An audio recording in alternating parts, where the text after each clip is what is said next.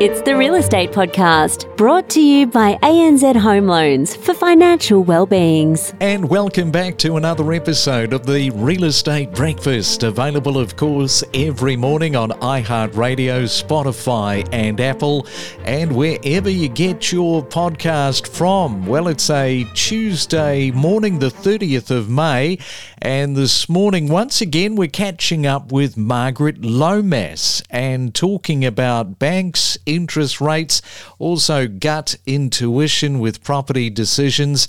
Perhaps the first talking point is first home buyers are always looking for any signs of confidence in the real estate market, and the RBA was a big part of first home buyers to lean into for that messaging for confidence in the property market. That probably isn't happening now, given that what happened around the RBA saying that those rates wouldn't go up, and then, of course, they went up. So, where do you think first home buyers should be seeking qualified advice from these days? Well, obviously, you can't trust anyone, can you? You can't trust the Reserve Bank. Um, I'm of the opinion that our first home buyer profile has changed dramatically as well. And I think that one of the reasons why these interest rate rises are really failing to bite on inflation is because if we think about the people out there who are the spenders in our society, we're generally talking those people who are just in work. So 21, 20, 21 year olds who are beginning work, sometimes younger if you're going into a trade and right through to 30 to 35 year olds. Now, what's happening with that generation is they're not as interested in the great Australian dream as their parents and their grandparents were. I mean, I was raised to believe that I had to have a house at all costs and there was no other option for me. And at 20, my father lent me $2,000 so I could buy my first home. And I've been a homeowner ever since that time. But these days, we see yet the younger generation, certainly that age group that I talked about, they have a different agenda altogether. First of all, they don't want to be locked into a job. They like to move about from job to job. So because of that, they're not creating that credit background they need to be able to borrow anyway. You need stable employment and that's not what's happening in that younger generation. They want to travel, they want to go overseas, and they're just not as committed to owning their own home. So, what they're doing is they're earning and spending, which means that inflation is still run away because these interest rate rises do not affect them in any way.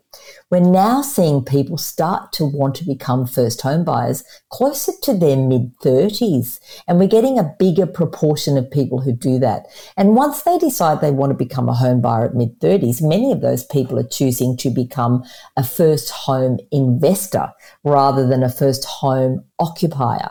All right. Well, we will come back to Margaret in just a moment and talk more real estate on your real estate breakfast this morning. Remember to follow us on any of the podcast platforms so you never miss a real estate podcast. You can follow us on Apple, Spotify, and Amazon. We're on all of them. Know your property with us. As you know, today is April the 30th, which means that we are getting ever so closer to the RBA decision. Talking, of course, interest rates, what is going to happen this month or next month month as we head into June is anybody's guess. Let's have a look at the birthday calls for May the 30th. And if you're celebrating your birthday, happy birthday to you. And I see that Duncan Jones is celebrating his 51st birthday. This is the British film director. You might have seen that movie Moon with Sam Rockwell, a great sci fi. What you probably don't realise is that Duncan Jones is the son of David Bowie.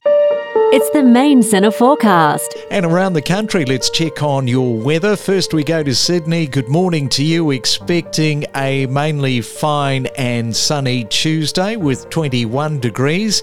In Melbourne this morning, it's a little bit Jekyll and Hyde. Uh, possibility of a shower, but long dry periods. I think 40% chance of a shower. 18 is your forecast high.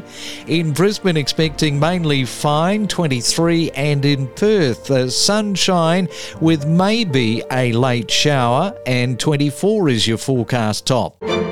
Keep updated with the latest real estate news, economist predictions, property sales, or what's trending right now. Know your property with us on the Real Estate Podcast. And we are back with Margaret Lomas on your Tuesday morning and staying with those first home buyers, Margaret. How much of a turn off have the interest rates been for first home buyers, do you think? I don't think they're all just turned off by the interest rates.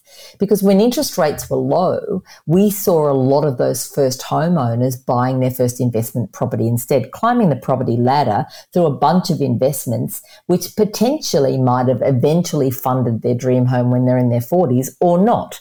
These people are happy to rent, happy to move around. We all know that different state governments are bringing in lots and lots of rules to protect tenants so that tenants have a lot more guarantee of tenure than they used to have before. So it's all making for a different attitude to home ownership. Can those people who do want to own their own home trust the Reserve Bank? No, they can't. And we have coming up a new approach to setting monetary policy, which will be a committee of experts made up hopefully of the economists that we trust and do respect in Australia today. Hopefully that uh, changes things a little. But I think you can't be buying a property today on the expectation that rates are going to go back down again. I think you always have to be buying your first, second, third home or your investment property on the expectation that rates could go up by a significant amount of money while you have that property and you need to be ready for it. You know, it's really interesting hearing that side of the argument with the 20 to 30s because you project 20 to 30 years out. And I think it's a landscape that we're not going to recognize based on this whole delay of buying a property. And you know, the bigger problem that we have, of course, is those uh, people in that age group who are quite happy to just rent and don't commit to having their own home. And the ones that then do also don't invest well, we are going to have a whole new contingent of people. We're going to live longer. They're going to all arrive at retirement. They've already upped their retirement age to 67. That welfare bill is going to become a bigger and bigger and bigger burden because we will have these people who reach retirement and not even have their own home that they can then downsize from and draw a retirement income from. This is a big problem, but of course governments don't look at those greater problems because they're they're so short-sighted. They look from election to election, and all of the action they take is designed to get them elected again. Mm-hmm. So being able to say, well, you know, what are we going to do in 40 years' time? Let's address that now. What government ever has said that? Mm. And we know even economists at different times will say a lot of the predictions are somewhat guesswork. i have had economists say that on the podcast. Uh, so the instincts of following your own intuition, and this is particularly for first home buyers, and gut feeling about something should always, I think, be part of the whole evaluation process of the property market. Don't just surrender surrender completely to the data, rely a little bit about that gut instinct and the way that you feel about a property. What do you think about that? Look, I've always said that there is no gut instinct when it comes to investing in property. And I think the biggest problem that people have when they buy a property as an investment is they think about themselves and what they would like. And I've heard people say, you know, buy what you would want to live in yourself. Well, I've proven over the years that that doesn't necessarily work because many of the properties that I own that have grown the best and given me the best cash flows are properties that I wouldn't choose to live in myself. So that's the first thing that I want to say say about gut instinct, but there's a degree of being able to think to yourself things like, for example, I'll, I'll give a, an actual example here. In Brisbane, I think the area that's going to do pretty well, and there's no data indicating this really at the moment, is the area around Deception Bay. Now, it's it's really a lower socio-economic area, but the reason I'm thinking that is because if we look at the Redcliffe Peninsula, which for many years was a very low socio-economic area that didn't do that much, and it suddenly began to grow when all of the things closer to Brisbane became too expensive for the average income earner. We saw people recognizing that in and around the Redcliffe Peninsula was a beautiful area to live because it's quite coastal, it's a peninsula, and people started to move there and we saw the demographics change. Now, the next in line then becomes Deception Bay, same sort of thing, coastal suburb, around, lovely beaches around there. At the moment, a low socioeconomic group, but certainly properties that are easily affordable, easily able to be renovated. And we're starting to see that demographics change. That's the kind of gut instinct that you can use to kind of work out where you think to invest next. And another term for that, I guess, is that ripple effect. If you have a look at the areas that have done really well and then look around them for places that uh, that growth should ripple to. In terms of gut instinct, I think you've got to be careful not to use too much gut instinct in the same way that you have to be careful not to use too much data data will stop you from, from investing in an area that could be good, that your gut instinct feels that it will be. Mm. But gut instinct will also lead you to buy in an area that you love because you love the look of it, but it's just got no fundamentals to suggest that it's a good area to invest in. So I think a bit of a balance is probably in order like the morning cereal, a bit of a balance, Margaret. And just finally, the banks. Now, this is a sort of a bit of a contentious talking point because some economists have said that they wouldn't be surprised if the rates cut before the end of 2023. So, how likely do you think it is that banks are likely to cut mortgage rates before the end of the year? Well, of course, in order to cut mortgage rates, we need the Reserve Bank, or if the new body is in place by then, to make that decision that they're going to cut the cash rate. That's the first thing. Banks might tinker with their fixed rates.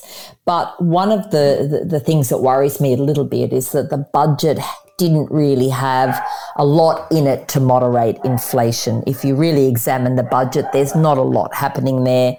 I don't think we're going to see the Reserve Bank increase rates again. Look, I've been wrong on that, haven't we all? But I do believe that it's highly possible that if they had in the backs of their minds that toward the end of the year they might be able to start bringing in some rate cuts, I think that's going to be pushed out now to early 2024, which would mean that the banks aren't going to uh, pass on any rate cuts until then either, unless they begin to do so through special introductory pack- packages to new borrowers and things like that. But what I would like your listeners to know is that it's critical at the moment that you contact your bank and screw them as hard as you can for your own individual rate cut. I've just done it again with my bank. I did it a couple of months ago. They came back and told me, yep, here you go. We'll give you a bit more of a cut. They reckon they'd gone as high as they could go with that. I went back again two weeks ago and said,